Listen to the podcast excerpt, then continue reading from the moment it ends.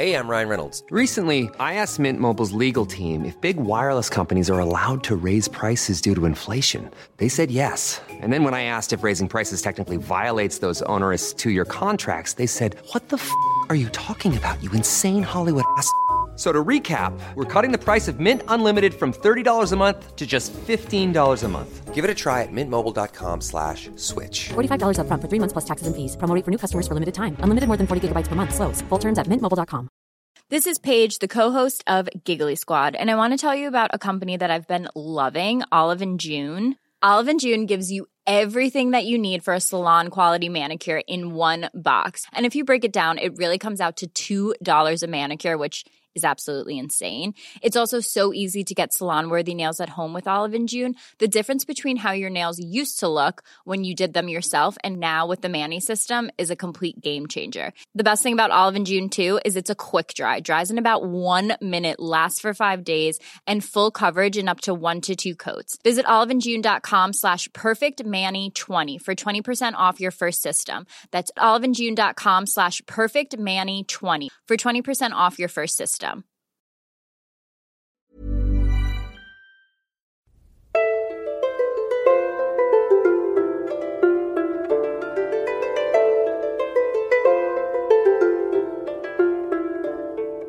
I'm your host, Heather Teysko, and I'm a storyteller who makes history accessible because I believe it's a pathway to understanding who we are, our place in the universe, and being more deeply in touch with our own humanity. This is episode 100! Woohoo! And I want to do something fun for this big milestone. Seriously, 100 episodes. Thank you so much to all of you who've been with me from the beginning, and a big warm welcome to those of you who are newer to the show. I can't wait to see where the next 100 episodes takes us. I've got a list of about 50 shows already, and it seems like every week I add more to that, so this is exciting. Anyway, for this show, I want to do something fun, which is to look at how the Tudors have influenced our lives today and how, in many ways, they're still around with us. I'm calling it the Tudors. They're just like us, you know, because they do that thing in Us Weekly where it's like stars, they're just like us, and it shows like famous people paying their parking meter or getting Jamba Juice or something like that. So that's what I'm doing with this. We will look at cultural aspects like music and language, as well as government, technology, and religion. But first, admin. I need to thank my patrons who keep this show independent. I have amazing patrons. Thank you to Elizabeth, Kathy, Cynthia, Jurgen, also Sarah, Megan, Melissa, Lady Anne, Jessica, Diane, Olivia, Al, Ashley, Kendra, Cynthia, Judith, Katie, Mara, Emily, Selene, Laura, Ian, Barbara, Shar, Kiva, Amy, Allison, Joanne, Kathy, Christine, Anetta, Susan, Andrea, Catherine, Rebecca from Tudors Dynasty, Shandor, Philip, and John. Thank you so much, you guys. If you want to be part of this group of very intelligent people with exceptional taste, please go to patreon.com slash englandcast to sign up. I also need to mention the Agora podcast of the month for March, which is American Biography by Tom. American Biography is a podcast that looks at American history by following the course of human events and examining the lives of important, if less discussed, Americans who have exerted great influence on the nation's development. It is the story of America told through Americans' stories. Check it out on your podcatcher of choice. One final thing if you like treats, and who doesn't really, I invite you to check out the Treasures from Bess subscription box that I've recently launched. It's a monthly box filled with Tudor themed treats, books, jewelry, special spa like things, all inspired by Tudor history. $39.99 a month includes free shipping to the continental US. Check out treasuresfrombess.com for more information to see sample boxes and learn more. And yes, it is named after Bess of Hardwick. She is my history crush. I love her. So let's hop in now, shall we? I want to start with music because, as we all know, it's the particular aspect of Tudor history about which I am the most passionate. In an episode a few years ago, I interviewed Dr. David Skinner, a noted musicologist, and he talked about the big shift in music in the 16th century, which was the change to having liturgical music in English rather than Latin. This not only made it possible for the masses to understand the music and make it more accessible, but it also opened the door for composers to play with the lyrics of their music. So you start to see word painting and madrigals, like this one by Thomas Weelkes, as Vesta was from Latmos Hill descending. Take a listen and pay particular attention to what the notes do during the lyrics descending and ascending.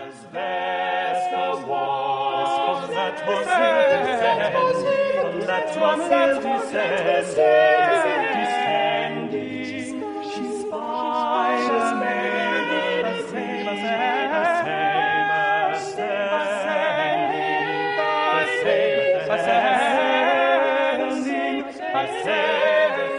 This technique is still used in popular music today. Listen to this chorus of Justin Timberlake's What Goes Around.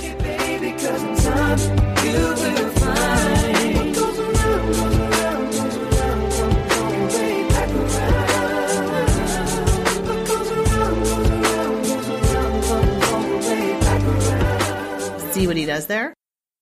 Also, listen to Rufus Wainwright's Vibrate, where he talks about his phone being on vibrate. My phone's on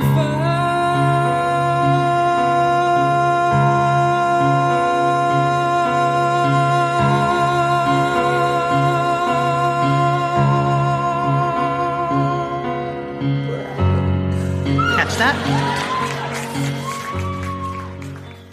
See, this word painting, popularized by the Tudors, made possible with this newfound freedom to write music in English, is still with us today. Now I want to talk about food. I did an episode on food a few months ago, which was pretty popular, and it had people thinking about what kinds of foods the Tudors ate. Much of their dining experience was very different to ours, especially at court, with set courses and a lot of meat and few vegetables. But there would have been some foods that we recognized, and even utensils that were becoming more familiar. So forks come to us in Europe through Italy. The theory is that it's easier to eat pasta with a fork than a knife or a spoon. In the 1560s, Catherine de' Medici, as Queen of France, brought the fork into wider use there. But in the Tudor era until the very late Tudor period, it was still seen as a very suspicious eating utensil. The travel writer Thomas Coryat talked about forks for the first time in England when, in 1608, he went on a trip through France, Italy, Switzerland, and Holland. So in 1611, his travel memoir was published, and he wrote, I observed a custom in all those Italian cities and towns through which I passed that is not used in any other country that I saw in my travels. Neither do I think that any other nation of Christendom doth use it, but only in Italy. The Italians do always use at their meals a little fork when they cut their meat. For a while with their knife, which they hold in one hand, they cut the meat out of the dish. They fasten their fork, which they hold in their other hand, upon the same dish, so that whatsoever he be that sitting in the company of others at meal should unadvisedly touch the dish of meat with his fingers, from which all the table do cut, he will give occasion of offense to. The company as having transgressed the laws of good manners, insomuch that for his error he shall be at the least browbeaten, if not reprehended in his words. This form of feeding, I understand, is generally used in all places of Italy, their forks being for the most part made of iron or steel and some of silver, but those are used only by gentlemen. The reason of this their curiosity is because the Italian cannot by any means endure to have his food, his dish, touched with fingers, seeing that all men's fingers are not alike clean. Hereupon I myself thought good to imitate the Italian fashion by this forked cutting of meat, not only while I was in Italy, but also in Germany and oftentimes in England since I came home. So there we have it, forks coming to England just after the Tudor period. But what about foods? What foods do we still eat that the Tudors had? One is a staple in our household. We're largely vegan, and that's almond milk. The Tudors didn't drink it so much, but they used it as a base for creams. Speaking of creams, the famous Elizabethan snow was the forefather of our ice cream, was made with literal snow mixed with flavorings and dairy to make a cold and creamy dessert. In the episode that I did on food, I talked about early refrigeration practices and the way that the Tudors would have been able to make ice. So check that out if you're interested in how they could have made snow pre electricity. So now let's talk about government. Of course, Henry changed the role of parliament and kingship forever when he broke from the church in Rome and took powers that had been reserved for the clergy for himself. This is also linked, of course, to religion. England still has a state church, the Church of England, which was founded by Henry VIII. When we worship in an Anglican or in the U.S. an Episcopalian church, we are using a liturgy largely developed by Thomas Cranmer. The Church of England was such a dominant force that until the mid 19th century, Catholics could not even sit in Parliament. Something else that we use all the time, the post office, was founded by Henry VIII. The Royal Mail, called the King's Post, was the first official government post office. It was created by Sir Brian Tuke and commanded all towns to have a fresh horse available for anyone carrying mail from the Tudor court. This royal mail system then became available to the general public to use in 1635 by Charles I. And that was the start of the postal system that we use all over the world today. So thank you, Henry VIII. for the post office. The whole sun never sets on the British Empire bit started in the Tudor period when Henry VII began building the first dry dock, and then Henry VIII built up the navy with his flagships like the Mary Rose and the Henri Gracedieu. Elizabeth would take this to a whole other level, taking the fight against Spain to the seas and wreaking havoc on Spanish trading routes with the New World taking much Spanish gold in the process. Of course, it all came to a head with the defeat of the Spanish Armada, and English naval superiority would remain unquestioned until the late 19th, early 20th century.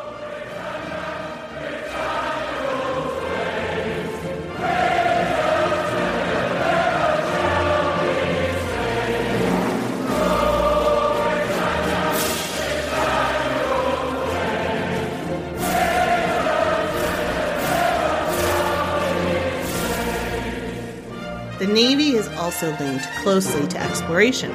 So when we drink our morning coffee or enjoy some evening chamomile tea, we can directly thank the Tudor explorers who brought those foreign goods to England. Of course, the first coffee shop didn't open in London until the 1650s and 60s, so it's not quite Tudor, but the foundations for coffee and tea were certainly set in the Tudor period. One product that was definitely Tudor and is still with us, unfortunately for, for our lungs, is tobacco. The early tobacco plantations in the New World made not only lung cancer possible, but also drove the, tra- the slave trade that would remain active in the US until we fought a civil war to figure it all out. One early explorer, John Hawkins, visited Florida in 1565 and wrote, The Floridians have a kind of dried herb that they smoke. They say the smoke satisfies their hunger and that they can live for four or five days without meat or drink. Hawkins also has the unfortunate distinction of being the first Englishman to engage in the African slave trade, capturing slaves from Sierra Leone and selling them to the Spanish in the Caribbean. Early on, tobacco was viewed with suspicion, but Walter Raleigh changed that. In 1586, some of the colonists from Roanoke Island came back with Raleigh they brought with them potatoes and tobacco. Interestingly, people thought that the potatoes were not healthy, but the tobacco was. The Spaniard Nicolas Monardes had written a report about tobacco, and it was translated into English by John Frampton in 1577.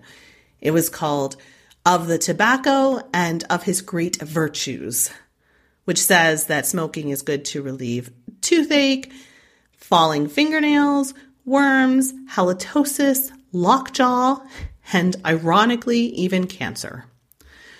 Raleigh soon became addicted to smoking. He even tempted Elizabeth to smoke, and soon it became a craze. In 1614, according to George Lewis Beer's survey of the early history of tobacco, there was said to be in London alone some 7,000 shops that were selling tobacco. Beer quotes the autobiography of Lord Herbert of Cherbury, an advocate of tobacco, that tobacco shops were kept in towns everywhere, no less than tap houses and taverns. A German visitor, Paul Hentzner, visited London in 1598, and he wrote of plays and bear baiting that at these spectacles, and everywhere else, the English are constantly smoking the nicotine weed, which is in America called tobacco. James I was strongly opposed to smoking, and he anonymously published a treatise against it, which was called A Counterblast to Tobacco, and he questioned why should we imitate the barbarous and beastly manners of the wild and godless Indians? Why do we not as well imitate them in walking naked as they do? Why do we not deny God and adore the devil as they do?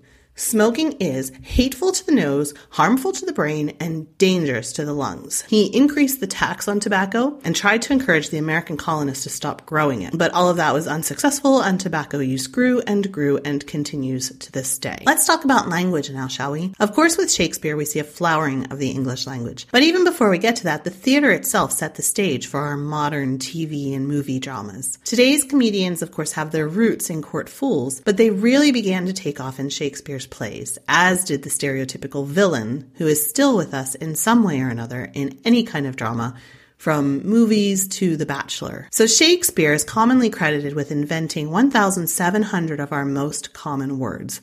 Words that we use every day, like discontent, elbow, summit, moonbeam, and frugal come from Shakespeare. Also blanket, circumstantial, gossip, impede, and radiance. If we took all of the words that Shakespeare invented away from our language, it would be bleak and dreary indeed. Some everyday things that we use today were surprisingly invented during the Tudor period, including flushing toilets. Okay, so to be fair, even the Greeks had some form of flushing toilet, but Sir John Harrington invented the cistern in 1596. He installed his new toilet in his own mansion, and then he also presented one each to Queen Elizabeth and to Robert Cecil. But the idea never really gained popularity because Harrington's toilet only did half the job. The waste dropped into a pit, which still had to be cleaned out. Not cool. It wasn't until the late Victorian times, after Thomas Crapper, I'm not kidding, that was his name, won a royal appointment to install flushing toilets at Sandringham, that the modern style toilets that flushed into efficient drains became common. Another gift that Elizabeth received that was a new invention was a wrist clock, what we would call a wristwatch. The earliest one dates to 1500. Also, the modern game of tennis comes to us from the Tudor period. It had originally been played in France, but it quickly migrated to England, where it was played using kitchen sieves, and that's where the design for the modern rackets comes from. So I hope you enjoyed this little trip back in time with me today and have enjoyed learning about the different ways that the Tudors still influence us today. The book recommendation is Everyday Life in Tudor London Life in the City of Thomas Cromwell, William Shakespeare, and Anne Boleyn by Stephen Porter. You can get in touch with me through the listener support line at 8016-TEYSKO or through Twitter at Teysko or facebook.com slash Englandcast. Thank you so much for making it possible for me to do 100 episodes and for being with me on this journey. I'll be back in about two weeks with another Tudor Times Person of the Month. And then I'm going to sh- do a show about Tudor tutors. That is the teachers who taught the young Tudors, and also look at Edward VI's diary, which is the first diary that we have from a monarch like that. Show notes are at englandcast.com and don't forget to check, check out treasuresfrombess.com for your Tudor treat fix. I'll talk to you soon. Bye bye.